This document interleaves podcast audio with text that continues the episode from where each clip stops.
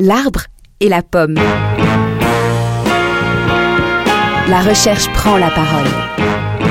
Avec TheConversation.fr et Moustique The Audio Agency. Bonjour à tous, l'arbre et la pomme numéro 11 déjà. Bonjour Didier. Bonjour Yves.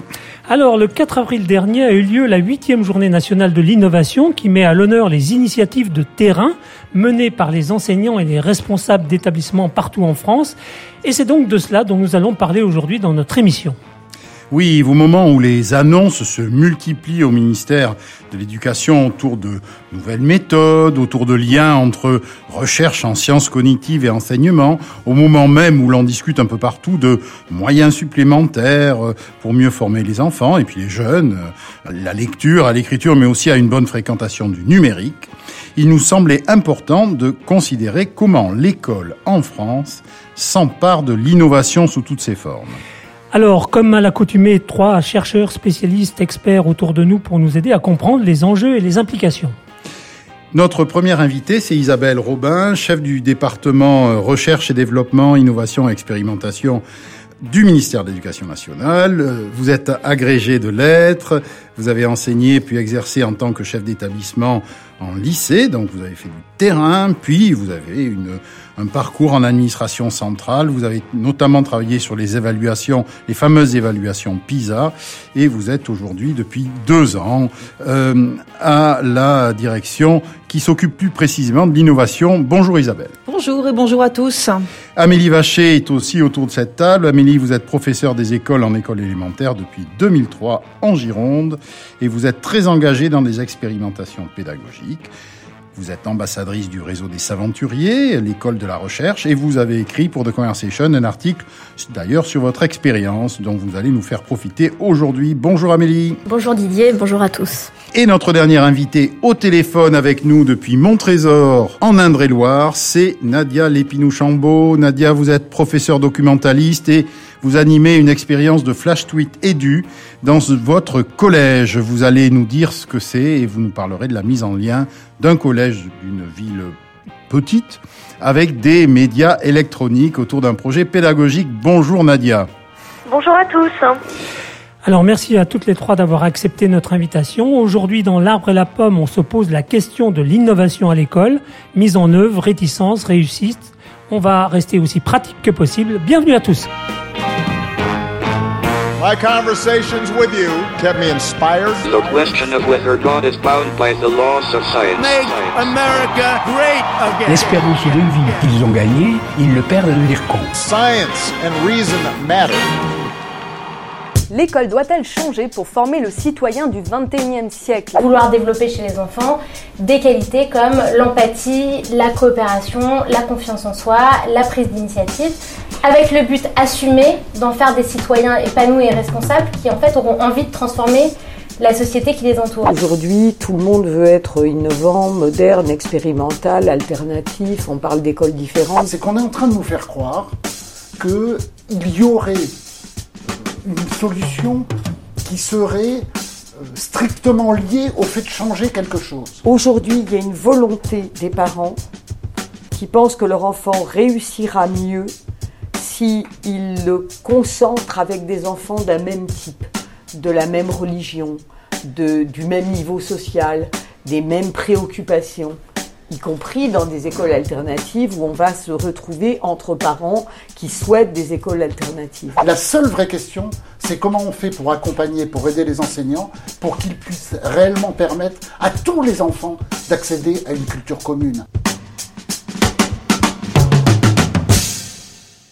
L'innovation à l'école, vaste question et vaste programme. Qu'est-ce que l'innovation à l'école? De quoi parle-t-on au juste? Envisage-t-on ici l'innovation pédagogique, l'innovation technologique? S'agit-il également d'une innovation philosophique et morale? De tout à la fois L'innovation à l'école s'arrête-t-elle à la fourniture de tablettes numériques, comme on le croit souvent, ou au contraire signifie-t-elle la refonte complète des manières d'être et de se comporter face au savoir?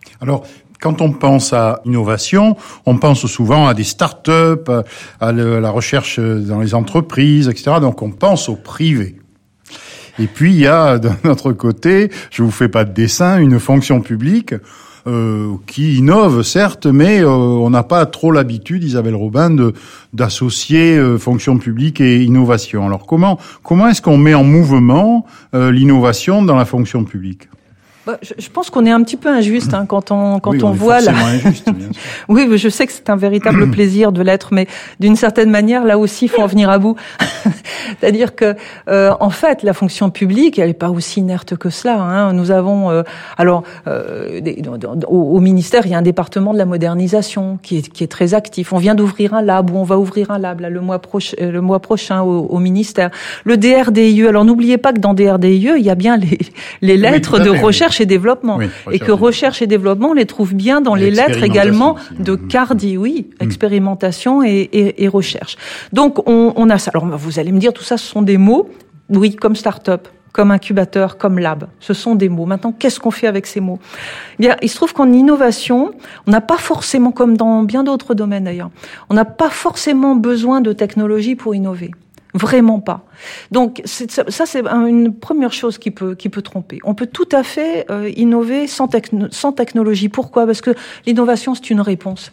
Vous êtes un vous êtes un enseignant, vous constatez euh, une situation de classe à laquelle vous souhaitez remédier. Eh bien, vous allez créer vous allez transformer votre pédagogie, d'où la transformation pédagogique. Vous allez créer une nouvelle forme. Hein, et cette nouvelle forme, vous allez la faire vivre à travers vos élèves. Alors, je sais que je parle beaucoup, mais il me semblerait dommage d'arrêter de, de, de le faire sans avoir évoqué les projets. Euh, qu'on a présenté à la, oui, à la journée de l'innovation parce que ces projets sont quand même tout à fait extraordinaires. Ils, ils, sont, ils sont, ils sont magnifiques ces projets. Alors quand on ne les présente pas, enfin les interlocuteurs, je parle très souvent euh, de, d'innovation, et, et, c'est vrai que mes interlocuteurs ont besoin certainement de repères, de savoir ce que font ces profs pour innover. Euh, eh bien, cette année, nous avons vu, euh, par exemple, un, un groupe d'élèves. Euh, alors, de, c'est, c'est un interclasse hein, avec des élèves jeunes et des, et des plus âgés mais enfin euh, de l'enseignement secondaire, sensibilisés au handicap, qui, avec l'aide d'un enseignant euh, de, de, du supérieur, d'une équipe de recherche, de personnel de santé, ont conçu un fauteuil roulant connecté qui marche par la pensée. Enfin, tout à fait incroyable comme projet cela. Et on l'a vu fonctionner. Ils sont arrivés, ils ont, il se trouve qu'ils ont eu un prix, ils l'ont fait fonctionner sur scène. Enfin, c'est absolument magnifique. Alors vous allez me dire bon, ça marche avec les bons élèves. Je vais vous dire mais pas du tout, non. mais pas du tout, parce que nous avions un autre, euh, un autre euh, groupe euh, de Reims qui euh, lui en rêve plus à jeter ses élèves dans l'archéologie. Voilà. Et on a fait des petits chercheurs en archéologie. Et des projets comme ça, là, nous en avons reçu 423 cette année. 423 projets. Alors, tous attachants, tous portés par des valeurs.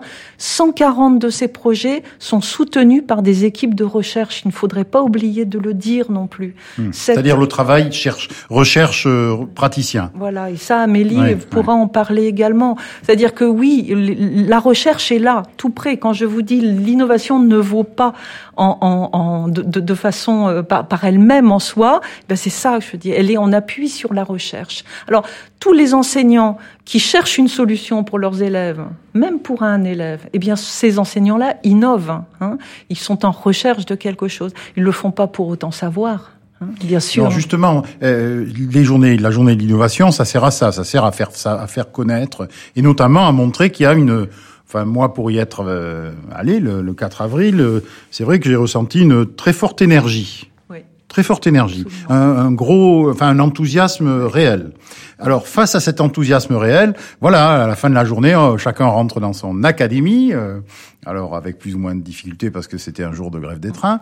Euh, mais en tout cas, chacun est rentré dans son académie. La question que je vous posais, Isabelle Robin, avait à voir non pas à la capacité d'innover, mais à la capacité de mettre en, en action l'innovation, c'est-à-dire de faire remonter, de d'élargir, de de mettre à l'échelle l'innovation. Alors, je, je, je, voulais vous faire parler aussi de des, des expérimentations qu'il y a dans l'école, enfin aujourd'hui. Oui, Et il y en a de plus en plus. Et ce qui prouve que euh, ce, ce, cette, cette, impulsion finalement porte, hein, elle, a, elle a un impact réel. Alors vous avez raison de le souligner. Hein, euh, venir à Paris un jour de grève, euh, c'était très très euh, méritoire. Enfin, c'était vraiment, c'est la preuve d'un réel engagement. On était quand même près de 400 ce jour-là, mmh. et l'effet est dynamisant, c'est incontestable. Et il est aussi incontestable que cet effet dynamisant dure. Voilà. Et que l'impulsion est donnée. Mais elle est donnée tout aussi bien en académie. Alors, ce qu'on voit, c'est que euh, nous, menons euh, au, niveau de la DGESCO, euh, du DRDIE que je dirige, une, enquête. Tous les ans, nous consultons les académies pour savoir quelles sont les recherches qui sont menées. on se rend compte que beaucoup de recherches sont menées, beaucoup d'expérimentations sont menées en académie. Donc cette année, nous en avons dénombré 156. C'est tout à fait considérable. L'année dernière, on en avait 90. Euh, Et euh, ces expérimentations concernent parfois un nombre extrêmement important d'élèves. Là, cette année, nous avons une expérimentation qui concerne 12 000 élèves. C'est vraiment important. Mmh. Alors, euh, quelle est la capacité à faire système ben, elle, En fait, elle repose sur ce que je disais tout à l'heure, puisque on a besoin de savoir quelle est la valeur de l'innovation, on a besoin de mettre en œuvre un système d'évaluation, mais qui soit pas un système d'évaluation uniquement quantitatif, évidemment. C'est un système euh, auquel nous réfléchissons. Il n'est pas question de passer à l'échelle une, une innovation qui n'aurait pas d'intérêt, qui n'aurait pas d'impact, voire pire, qui aurait un impact négatif. C'est-à-dire que là, on est lancé vraiment dans euh, un, un, un, mouvement important qui est euh, fondé sur une appréciation de la qualité, une mesure de la qualité. Excusez-moi, mais euh, juste, je voulais vous relancer là-dessus. Au témoin d'un doute, on ne fait pas d'expérimentation qui rate avec des élèves quand même. D'abord, je ne sais pas en éducation ce que c'est qu'une expérimentation qui rate. Bon. Hein et puis, oui, mais puisqu'on les évalue et qu'on en arrête certaines, il y en a ah, peut-être certaines qui. Bien sûr, Monsieur Pourquerie, mais dites-moi, euh, est-ce qu'on a évalué euh, l'impact d'un exercice canonique comme euh, la dictée ou la dissertation hum. Par rapport à quoi est-ce qu'on va déclarer Hein, voilà. Donc on a tout de même tout un système de référence à construire. Et euh, nous n'avons pas tout à fait fini de construire notre culture de l'évaluation. Hein, en tant que professionnel de l'éducation, cette culture est toujours à faire, à construire, à consolider, à renforcer. Et donc, en attendant, on se fait évaluer par les autres, c'est-à-dire l'OCDE, PISA, etc. Alors, l'OCDE, c'est vrai que l'OCDE nous a beaucoup apporté en ce sens que avant PISA, avant Pearls, on n'avait pas vraiment d'idée de la comparaison des systèmes éducatifs. Donc, on était très largement convaincus que notre système était vraiment très très bien. On se posait pas beaucoup de questions là-dessus. Maintenant, euh, lorsque je parle d'évaluer des expérimentations, des innovations, c'est pas évidemment euh, PISA que j'ai en tête, c'est pas Pearls que j'ai en tête. Il me semble vraiment, mais par respect pour, euh, pour mais personne ne comprendrait qu'une une expérimentation soit pas évaluée, parce que ensuite, pour passer à l'échelle, comment est-ce qu'on va euh, apprécier les différentes modalités qui sont utilisées pour transférer la compétence acquise? On a évidemment besoin de tous ces éléments certains projets sont quand même très complets. Euh, certains qui étaient pré présentés euh, le, le, 4 avril mettaient en mouvement euh, des lycées entiers. Absolument. Avec euh, des changements de règles à plusieurs niveaux, c'est-à-dire au niveau de l'évaluation des élèves, de la mobilisation des équipes enseignantes, etc. Donc on avait vraiment l'impression que évaluer ça, ça doit pas être facile parce que c'est multicritère. Ah ben oui, non, mais ça, alors là, c'est la très grande question de l'évaluation en éducation. Hein, on est, euh, on a, on a, on est euh, confronté à, à des centaines de variables. Hein, c'est extrêmement compliqué, mais on peut quand même. Et là, là, on a besoin de la durée parce que nos élèves. vous parlez de cette euh, évalu cette expérimentation qui s'appelle changer le regard. Mmh. C'est extraordinaire, ça. Mmh. Un, un, effectivement, un, un collège entier, c'est le collège Gérard Philippe à Poitiers, c'est ça. Donc un collège entier qui rentre en, en expérimentation. Mais ces élèves-là, on, va, on, peut les suivre. On peut regarder euh, ce que ces élèves-là deviennent euh, lorsqu'ils passent au lycée, puisqu'ils deviennent à plus long terme. Parce que, évidemment, on attend d'une expérience comme celle-là qu'elle ait des impacts durables sur de nombreuses années. Donc l'évaluation, c'est là qu'il faudra la faire. Je pense qu'il faudra, bien sûr que les indices doivent être pris dès maintenant, mais ils n'auront que plus de sens à se développer dans la durée. Vous parlez de l'évaluation. Euh, comment ça se passe pratiquement? Il y a un comité d'évaluation, il y a une équipe dédiée euh, avec des membres. Des inspecteurs. Pas forcément. Lorsque euh, vous avez entendu, bien sûr qu'il y a des inspecteurs hein, dans, dans, dans, le, dans le comité, mais euh, vous avez en, en, en, 2005, on a eu une loi d'orientation, vous vous souvenez, et dans le cas, il y avait un article hein, qui s'appelait l'article 34, qui a été maintenant codifié, qui s'appelle le L401.1, c'est son, c'est son petit nom dans notre code de l'éducation. et c'est mignon. Ça vous avez vu, c'est joli, c'est délicieux. Et cet article, en fait, décrit les conditions euh, dans lesquelles une expérimentation en éducation peut se tenir. Alors il y a des critères. Ces critères sont des critères de durée. Donc c'est maximum 5 ans. Et ce sont des critères d'évaluation. Donc à chaque fois qu'une expérimentation est déclarée aux autorités académiques qui prennent la décision, Hein, c'est bien mhm. au niveau du rectorat, c'est au niveau de l'académie que la décision se prend. Eh bien, cette demande hein, de dérogation est assortie d'un protocole d'évaluation. Et il revient à l'académie. Alors après, c'est l'académie qui, qui, qui, a la responsabilité de, de, de, de prendre ces, ces, indices et puis de, de constituer son, son, comment dire, son, son comité d'évaluation. Euh, et donc, ce protocole est, est, est prévu au, au cœur de chacune des expérimentations déclarées. Et au niveau des moyens mis en œuvre, les moyens financiers, techniques, euh, organisationnels, c'est l'académie aussi? De même qu'une innovation, une expérimentation peut se passer de technologie, elle peut aussi se passer de moyens. C'est-à-dire qu'on a des expérimentations qui sont extrêmement sobres. Alors maintenant, on dirait frugales, je crois que c'est un mot euh, très très oui, frugal. Elles sont très très frugales. Et il y en a d'autres qui le sont moins. le, le fauteuil roulant dont je parlais tout à l'heure, évidemment, il réclame des moyens absolument considérables.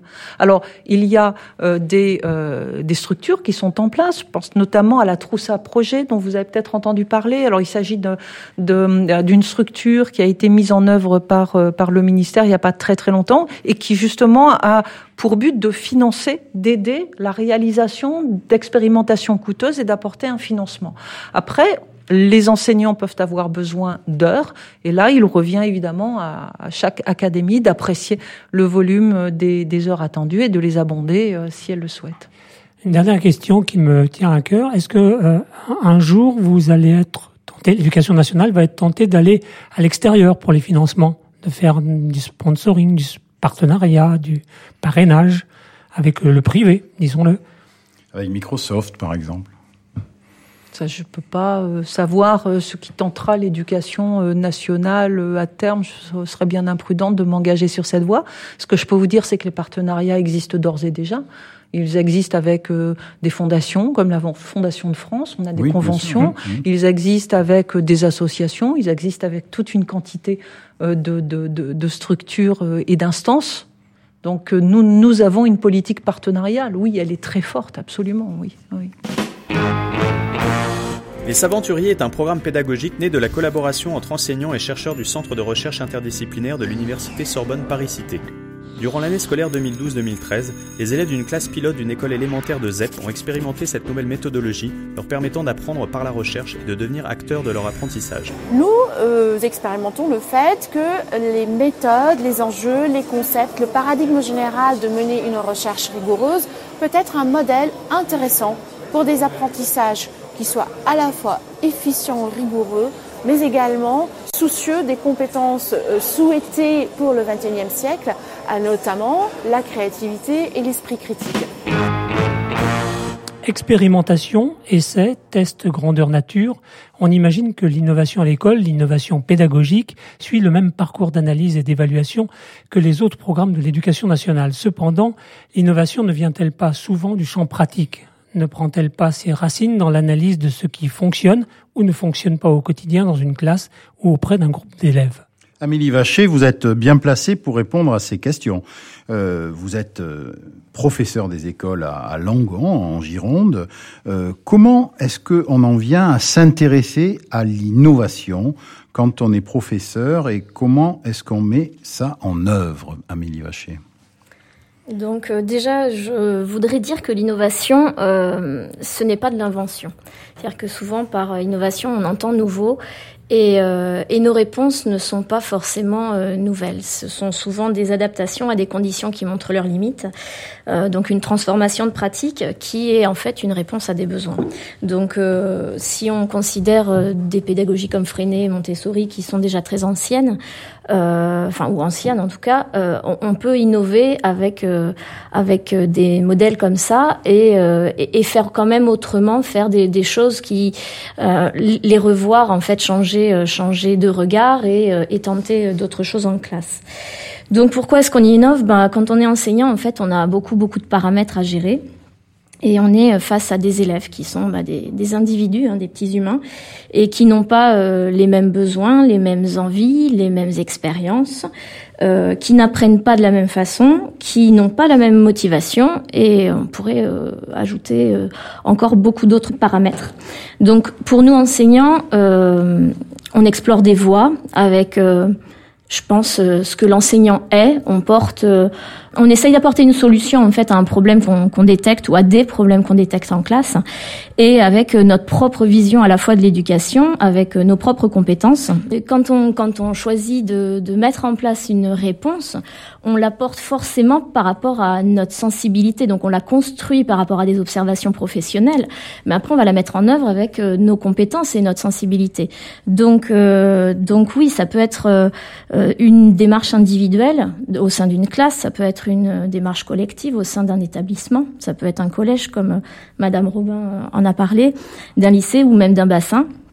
Et puis, et puis, on peut avoir un ou plusieurs objectifs, mettre en place une démarche avec, en observant ses effets sur les sur les élèves, et, et, et le but de cette mise en œuvre va toujours être orienté vers un mieux de l'élève un mieux en termes d'apprentissage, en termes de bien-être, hein, et euh, ça peut se décliner de multiples façons en fonction bah, de des priorités que se donne l'enseignant ou de ses propres envies ou en tout cas des priorités qu'il se donne.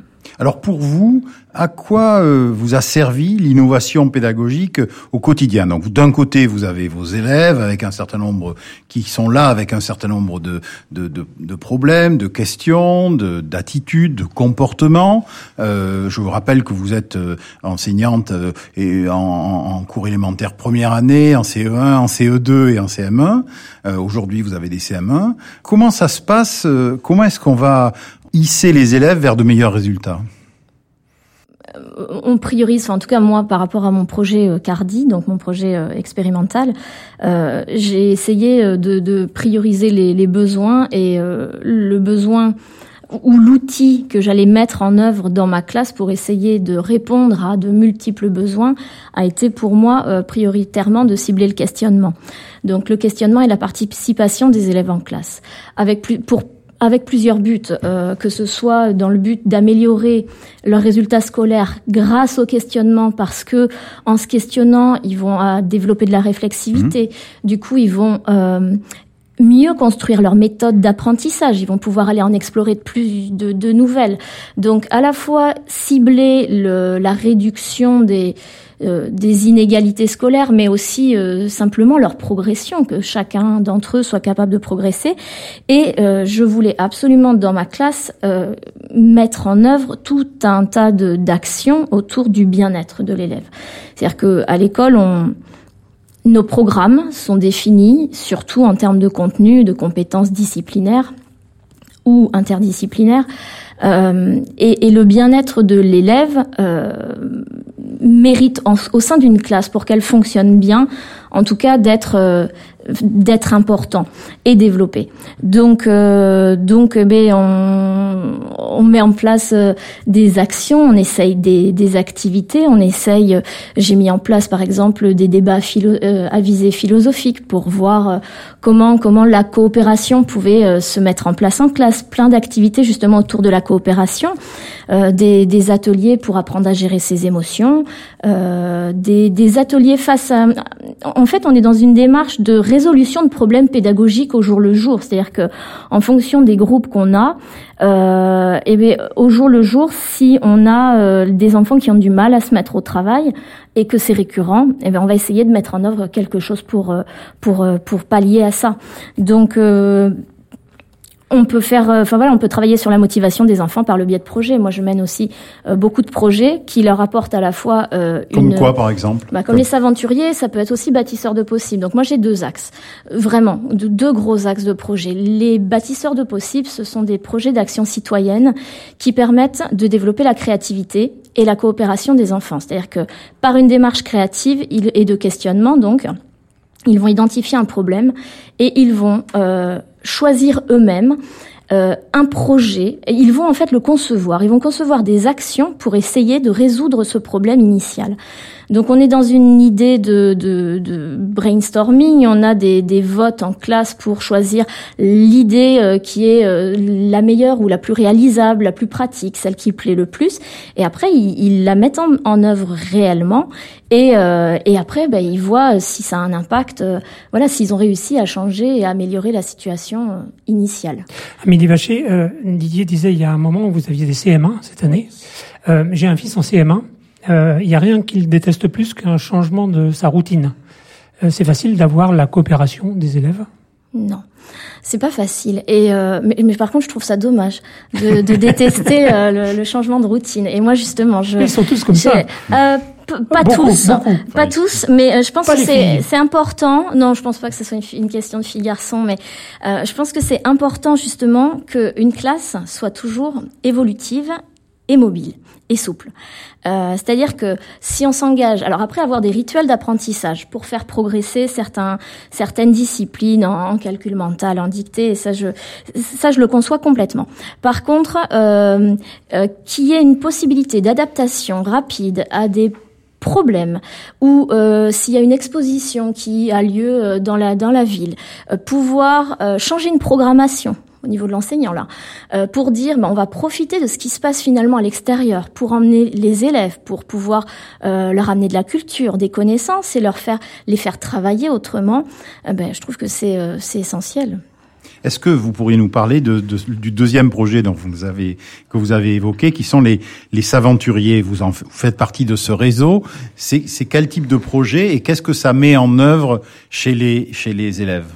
Alors, les Saventuriers, c'est un dispositif qui est porté par le Centre de recherche interdisciplinaire à Paris euh, et qui permet de développer des projets, de mener des projets en classe d'investigation. Donc, on est dans de la démarche scientifique et euh, comme de la science participative? Alors, la science participative, c'est euh, c'est un autre type de projet. Ça pourrait être, euh, on pourrait être dans un projet de science participative au sein des Saventuriers, euh, moi cette année j'ai un projet de sciences participative et un projet ah, s'aventurier. J'ai deux. Euh, non non mais en fait sur les saventuriers. Les, saventuriers c'est euh, donc des projets de sciences euh, dont on choisit la thématique et qui sont mentorés par un chercheur. Donc euh, c'est ça permet de construire des attitudes méthodologiques qui sont basées sur la méthodologie scientifique et qui sont donc très codifié, qui, qui passe par des étapes, ce qui permet de structurer en fait l'apprentissage de l'enfant et, euh, et de développer du coup. Alors là, la curiosité, bah, c'est le moteur essentiel d'un projet s'aventurier puisque on part d'une thématique, mais dans la thématique finalement.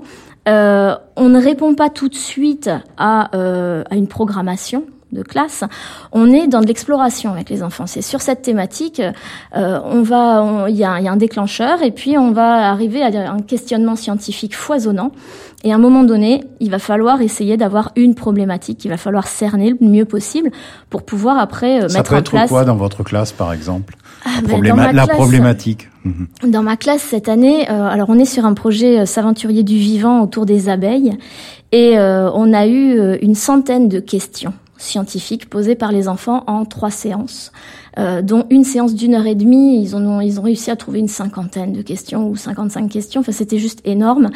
Et après, le, de passer de 100 à une, c'est très compliqué ou en tout cas, c'est, ça prend un petit peu de temps. Euh, ça permet, enfin voilà, ça demande de, catégoriser et, de, discuter avec les enfants sur ce qu'on, ce qu'on, ce vraiment ce vers quoi ils veulent aller. C'est-à-dire que souvent, on arrive à la frontière. La problématique, elle est issue d'une question qui va à la fois les motiver, beaucoup éveiller leur curiosité. Ils sont prêts à, à se mettre dans des positions euh, d'expérimentateurs, donc de chercheurs, euh, ou, ou, de faire de la recherche documentaire, ou d'aller chercher des personnes ressources. Et euh, donc elle va les motiver, elle va attiser leur curiosité, mais elle va aussi aller tout de suite à la frontière, enfin souvent à la frontière de leur savoir finalement. Donc à la frontière de leur savoir et souvent à la frontière du savoir de l'enseignant. donc c'est là où le mentor chercheur, il a aussi toute son importance, c'est qu'à la fois il est garant euh, de la méthodologie qui est utilisée en classe, et à la fois c'est vraiment un partenaire euh, en termes de contenu aussi. C'est-à-dire que quand euh, les enfants sont aux frontières d'eux et que nous, on est aux frontières de nos connaissances aussi, à un moment donné, on a aussi besoin de ce coup de pouce-là et, euh, et avoir un chercheur, enfin en tout cas une visioconférence entre des enfants en classe et un chercheur, c'est juste formidable. C'est euh, des enfants qui ont des grands sourires, qui ont des dizaines de questions à lui poser et, et un chercheur qui est en général des chercheurs qui se prêtent au jeu et qui accompagnent des projets. Donc c'est voilà, les enfants aboutissent finalement à la résolution de leurs questions scientifiques de départ. Ça peut très bien être une production en robotique si on est sur un terme robotique. Nous, ça sera normalement la réalisation d'un jeu de société sur les abeilles à partir des connaissances construites par les enfants par recherche documentaire et par échange avec le chercheur.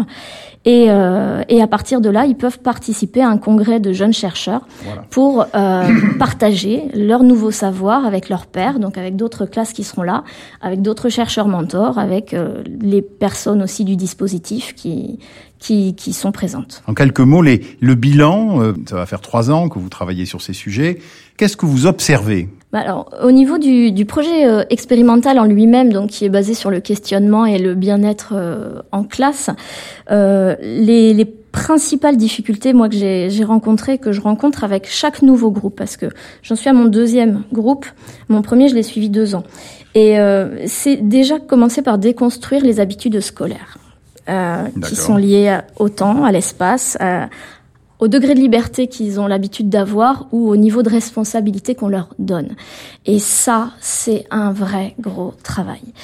Euh, ensuite, il y a euh, la construction de l'autonomie, de la réflexivité et, et, des méthodes pour apprendre, oui. en sachant que comme ils sont tous différents, mais ils ont tous besoin de d'entrées différentes, de modalités différentes pour essayer de d'apprendre à se connaître en tant qu'apprenant c'est un peu compliqué, mais globalement c'est ça. Et, euh, et, je me heurte aussi à la question de la continuité du projet euh, au sein de l'établissement. C'est-à-dire que que, que deviennent mes élèves euh, après, euh, quel système ils vont avoir, euh, forcément pas, pas exactement le même, mais à quel point à quel point ça peut les changer et à quel point finalement mon action sera ou pas reprise. reprise. Et les réussites alors les réussites, il y en a beaucoup. Hein. C'est, enfin, il y en a beaucoup. C'est, je suis pas forcément très objective, mais j'essaye quand même de l'être. euh, globalement, au niveau scolaire, ils progressent tous. Enfin, voilà. Mais euh, il y a surtout des retours. Alors, au niveau de l'évaluation, on en a beaucoup parlé tout à l'heure, mais moi, je leur demande beaucoup des retours. Alors, je sur sur ce qu'on fait en classe, sur sur leurs évaluations aussi, mais euh, je leur demande leur ressenti aussi. Donc il y a à la fois un, un côté quantitatif, et il y a aussi un, un, côté qualitatif qui est important pour moi. Donc est-ce qu'ils se sentent bien en classe? Est-ce qu'ils ont envie de venir à l'école? Est-ce qu'ils finalement des enfants qui n'aimaient pas apprendre la première année euh, que j'ai travaillé sur le projet Cardi, on a appelé ça les saventuriers de l'apprendre. Alors que les enfants, quand je leur avais annoncé qu'ils voulaient qu'ils allaient être apprentis chercheurs, jeunes chercheurs, ils avaient imaginé qu'ils allaient travailler sur des robots. Donc quand je leur ai dit saventurier de l'apprendre, mais j'ai eu des mines mais complètement déconfites. Euh, ils étaient très déçus. Et finalement, à la fin de l'année, quand ils ont vu ce que tout ce qui avait été brassé finalement et ce que ça leur avait apporté, on avait complètement un, une idée complètement différente finalement sur euh, sur le terme, rien que le mot apprendre qui était beaucoup moins connoté négativement.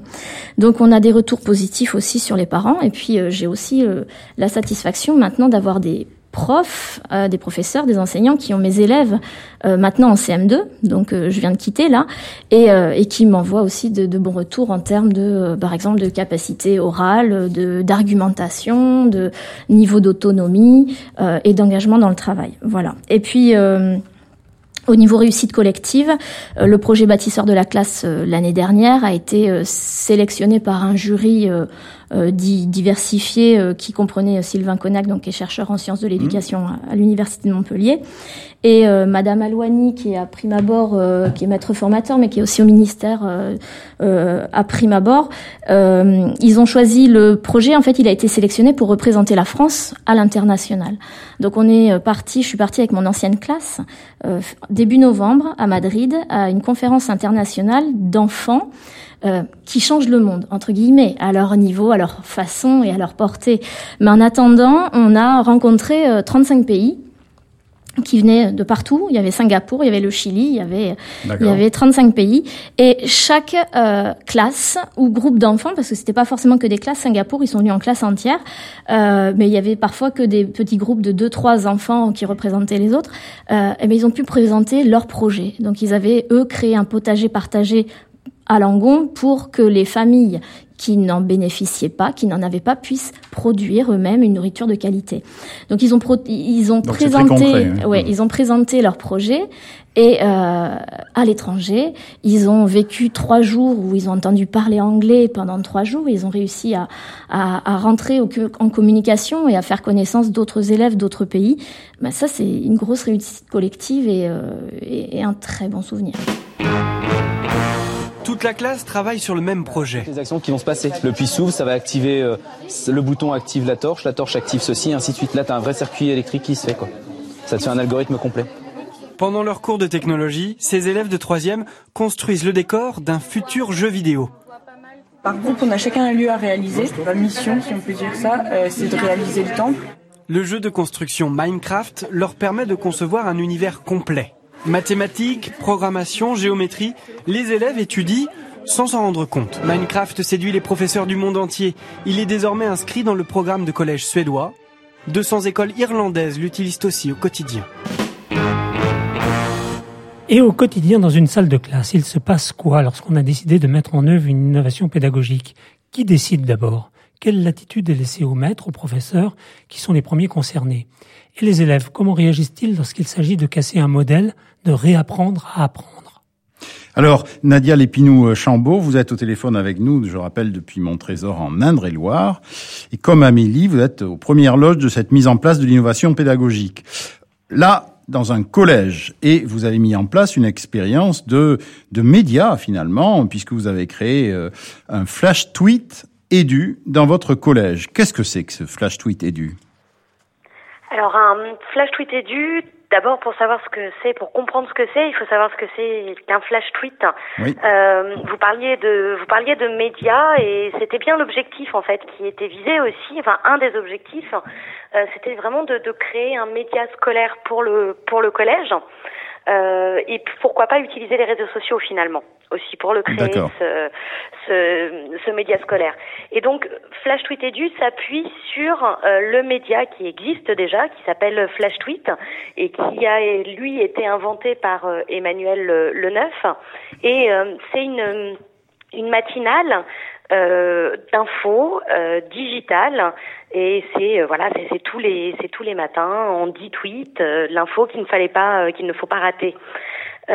Et donc en fait Flash Tweet Edu s'appuie exactement sur ce modèle là donc vous me direz là il y a pas vraiment d'innovation, mais plutôt euh, une copie euh, d'un modèle. Et mais en fait, au final, c'est surtout un partenariat avec euh, un professionnel, un journaliste, et puis une ouverture. on en a parlé avant, une ouverture sur le monde extérieur aussi. Et donc, ce que doivent faire les élèves, c'est un journal. C'est les élèves de, de quelle classe Alors, pour ma part, moi, c'est des élèves de troisième. D'accord. Voilà, mais ce projet a été partagé par euh, d'autres euh, professeurs documentalistes. Ah oui, parce que je suis professeur documentaliste, c'est important aussi euh, pour pour comprendre comment je m'organise moi aussi dans la mise en place des activités. et d'autres professeurs documentalistes l'ont fait en troisième aussi. Et cette année, il y a hum, des classes qui l'ont repris en anglais, mais au lycée. D'accord. Donc c'est aussi un projet qu'on se veut qu'on veut aussi partager mutualiser avec les autres. Et comment ça se passe? C'est-à-dire que les, les, les, élèves de troisième euh, euh, qui sont d'abord est-ce qu'ils est sont pas mal sur Twitter les élèves de troisième ou ils sont sur euh, plutôt WhatsApp ou, ou d'autres d'autres médias Alors ils sont effectivement pas sur Twitter ou très très peu. Euh, donc c'est pas c'est pas forcément un c'est pas forcément un média un réseau social qui les qui les attire. Donc euh, moi l'expérience je l'ai commencé il y a trois ans euh, et la première année quand j'ai commencé à leur parler de, du projet sur Twitter euh, ils avaient pas l'air intéressés du tout. On parlait de motivation en fait hein, et euh, la motivation, on les accroche pas avec euh, avec des fausses promesses finalement ces élèves. Euh, on les accroche parce que euh, le projet les tient en haleine et, et l'innovation L'innovation, finalement, euh, elle repose là, c'est comment on va faire pour les tenir, euh, ces élèves, et les engager dans notre projet, et puis leur faire partager. Nous, on, nous, on y croit à notre projet quand on le lance en tant que prof. Euh, surtout que là, moi, c'est un lancement avec plusieurs disciplines, donc on est plusieurs profs. moi, je suis professeur documentaliste, donc j'ai pas, j'ai pas d'horaire fixe dans mon emploi du temps. J'ai pas non plus de programme fixe, donc je suis obligée de, de, de caser ce que j'ai à caser à un moment donné, avec des collaborations, avec de la coopération euh, avec des équipes et avec des élèves. Justement, vous parliez de, de, de timing, si comme, on, comme il ne faudrait pas dire, euh, mais est-ce que ce qu'ils apprennent, donc ils apprennent à rédiger, et ils apprennent à rédiger pour une certaine heure. Racontez-nous comment ça se passe. Alors, euh, comment ça se passe? En fait, le, le, dans cette activité, les élèves euh, sont préparés euh, avec euh, un, un, maximum de notions autour de l'éducation aux médias et à l'information. Donc ils travaillent en physique-chimie et ils travaillent en français. En physique-chimie, ils font ce que l'on appelle de la veille informationnelle, c'est-à-dire qu'ils sont sensibilisés aux actualités. Et ça, ça dure sur plusieurs semaines. Après, moi, j'interviens avec euh, les classes et je leur parle et je leur explique ce qu'est de la veille et comment on pourrait faire en sorte que cette veille devienne collaborative, c'est-à-dire qu'elle soit partagée dans la classe. Alors là, l'objectif, il est tout simple, c'est de préparer des élèves de troisième au lycée à leur futur euh, et donc euh, de les former à la veille c'est quand même euh, c'est quand même très important du coup une fois qu'ils ont fait cette partie là en français on travaille les notions autour de, de des médias et de l'information. Et après on se lance euh, dans la réalisation du journal. Alors ils rencontrent euh, Emmanuel Leneuf qui vient les voir euh, au collège, qui leur explique quel est son métier, parce que là aussi on a de nouvelles compétences, de nouveaux métiers. Hein, on en parlait au début de, de, de l'émission, et c'est aussi ça l'intérêt, c'est d'aller vers quelque chose qui va permettre aux élèves de s'armer pour plus tard, on peut dire, peut-être. Euh, donc il la rencontre, on va parler euh, ligne éditoriale, on parle équipe de rédaction, euh, on est vraiment dans l'ambiance de la réalisation euh, d'un journal, donc c'est vraiment ça. Et les élèves, avec leur veille collaborative, se préparent à la publication. Et là, ils ont deux heures. Une heure où ils font le point sur leur veille, et ils se mettent d'accord sur les actualités qu'ils vont mettre à jour. Par groupe de combien? Excusez-moi, mais par groupe de combien? Pour comprendre comment ça se passe, euh, on a euh, trois équipes. On a une équipe d'éditeurs sur Twitter. On a une équipe de journalistes qui, eux, vont continuer à chercher, euh, vont continuer à, à, écrire, rédiger les différents articles prévus pour le journal. Et puis, on a une équipe de rédacteurs qui, elle, va prendre des décisions, choisir peut-être des fois arbitrairement face aux autres parce que euh, parce que ce qui est important c'est qu'ils n'ont que deux heures et c'est ça qui est important. Donc euh, ces deux heures, c'est une information qui va être publiée de façon euh, instantanée. C'est du direct. Les élèves sont en direct. C'est peut-être qu'ils n'ont pas le droit à l'erreur en fait.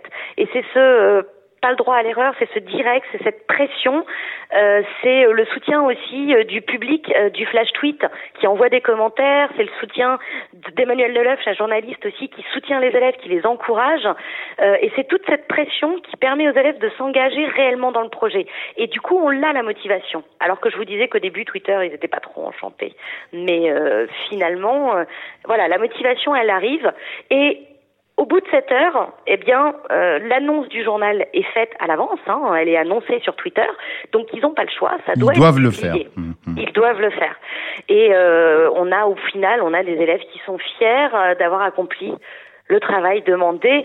et puis, et puis cette fierté aussi d'être lu par d'autres. C'est pas euh, le journal qui est publié dans le collège, c'est pas lu par papa et maman.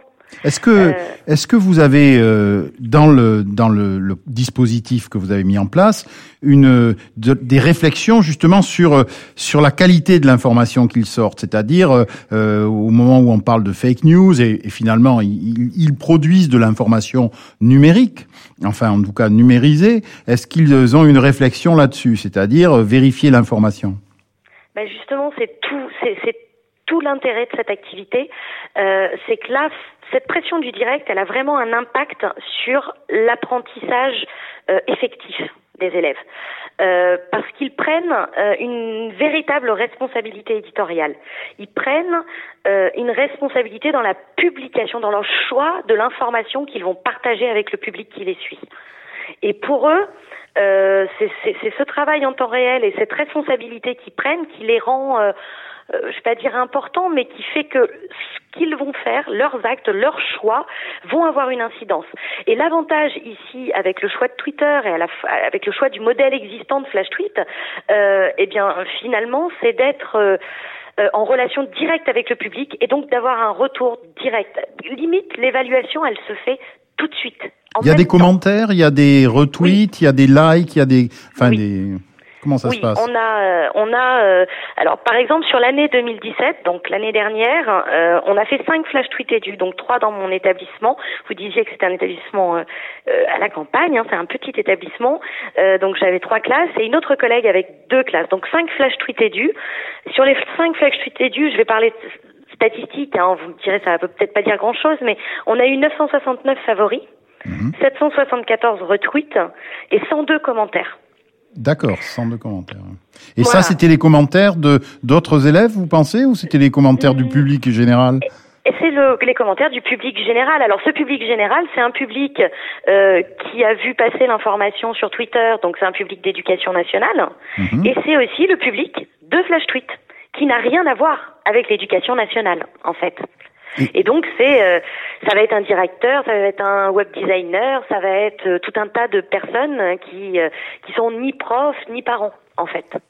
Alors, pour finir, Nadia Lépinou-Chambaud, vo votre votre bilan, vous disiez tout à l'heure qu'ils étaient fiers d'avoir produit quelque chose, les élèves d'avoir produit quelque chose en direction du public. Euh, quels, sont les autres éléments de, du bilan? On a parlé tout à l'heure avec Isabelle Robin euh, d'évaluation. Comment est-ce que vous évaluez votre votre votre opération? Alors, moi, les élèves, ils sont évalués en fonction des, des compétences euh, qu'on fixe autour de euh, l'éducation aux médias et à l'information. Donc, bien évidemment, on va retrouver le apprendre à chercher, à valider les informations. On va retrouver aussi euh, la prise d'initiative, prendre des responsabilités, être capable d'éditer, de hiérarchiser des informations. Et puis tout ça en, répondant finalement à un format médiatique euh, précis et donc à une écriture numérique à contrainte. Donc, il y a, vraiment euh, des objectifs clairs et donc des compétences visées. C'est aussi un projet qui peut soutenir leur oral de brevet en fin d'année, donc le diplôme national du brevet. Euh, et puis, c'est des compétences qui sont évaluées dans, dans, dans leur livret euh, de compétences. Mais l'objectif, c'est bien de préparer des élèves euh, au lycée. ou même à l'université. Ce qui est un petit peu frustrant dans, dans, dans, cette activité. Alors on les prépare hein, à développer euh, leur esprit critique, on les prépare à, à avoir, euh, à être plus curieux, à faire euh, attention avec ce qu'ils, ce qu'ils lisent, ce qu'ils voient, ce qu'ils rencontrent tous les jours. Hein. On parlait de Snapchat tout à l'heure, mais là ici l'objectif de cet esprit critique, ben on le voit pas forcément tout de suite. C'est ça qui est un petit peu frustrant. Souvent, quand on travaille l'esprit critique, eh ben, ça n'arrive que un, deux ou trois ans après, quand ils prennent de la maturité. Voilà, c'est ça. Donc il y a des choses qu'on voit pas tout de suite, mais on sait que on marque les élèves avec un projet qui est fort. Euh, un exemple. Euh, ça fait donc trois ans, je vous disais, et euh, cette année, donc les élèves de, de mon trésor, c'est donc la troisième année. Donc c'est un projet qui est soutenu par euh, l'équipe de direction. Euh, c'est un projet qui doit rentrer dans une logique de publication. Donc il y a des contraintes hein, au niveau des bien autorisations, sûr, etc. Euh, mais ce projet, cette année, il est sollicité par les élèves eux-mêmes, c'est-à-dire ceux qui étaient en cinquième quand on a démarré Flash Tweet Edu avec les troisièmes il y a trois ans. Donc, il y a une motivation trans, euh, trans, trans école, quoi, trans collège. On peut, on peut, on peut dire ça. En tout cas, les, les, les, élèves ont pris une habitude et maintenant c'est quelque chose, euh, c'est quelque chose qu'ils réclament euh, vraiment. Euh, donc, euh, bah, du coup, c'est plus facile de l'amener, encore plus facile de, de, de solliciter la, la, motivation des élèves. Mais on parlait de, on parlait on parle d'innovation. moi, ce projet, il a été, il a été lancé parce que j'avais besoin de former. On avait besoin de préparer les élèves au lycée en matière euh, d'éducation aux médias et l'information. Voilà. Et il fallait trouver un projet efficace euh, qui rende effectif les apprentissages. Alors on se sert des nouveaux médias, on se sert de ce que l'on veut, mais finalement l'innovation, euh, on n'en fait que parce que on répond à des besoins. Euh, des besoins d'apprentissage et des besoins aussi de compétences qui vont se développer dans le futur et qui se développent déjà maintenant. Merci Nadia Lépinou-Chambaud. Je vous en prie. Voilà, l'arbre et la pomme, c'est terminé. Merci à tous nos invités. Merci Didier. Merci. Prochain rendez-vous début juin pour la dernière émission de la saison. Le temps passe vite, Didier. en effet. Merci à Isabelle Robin et au ministère de l'Éducation nationale. Merci à Amélie Vacher et à Nadia Lépinou-Chambaud. Un grand merci également aux équipes de TheConversation.fr et à celles de Moustique Audio Agency. Cette émission a été préparée et présentée par Didier Pourquerie et Yves Bongarçon. Elle a été enregistrée par Thierry Imberti et a été réalisée par Joseph Carabalona.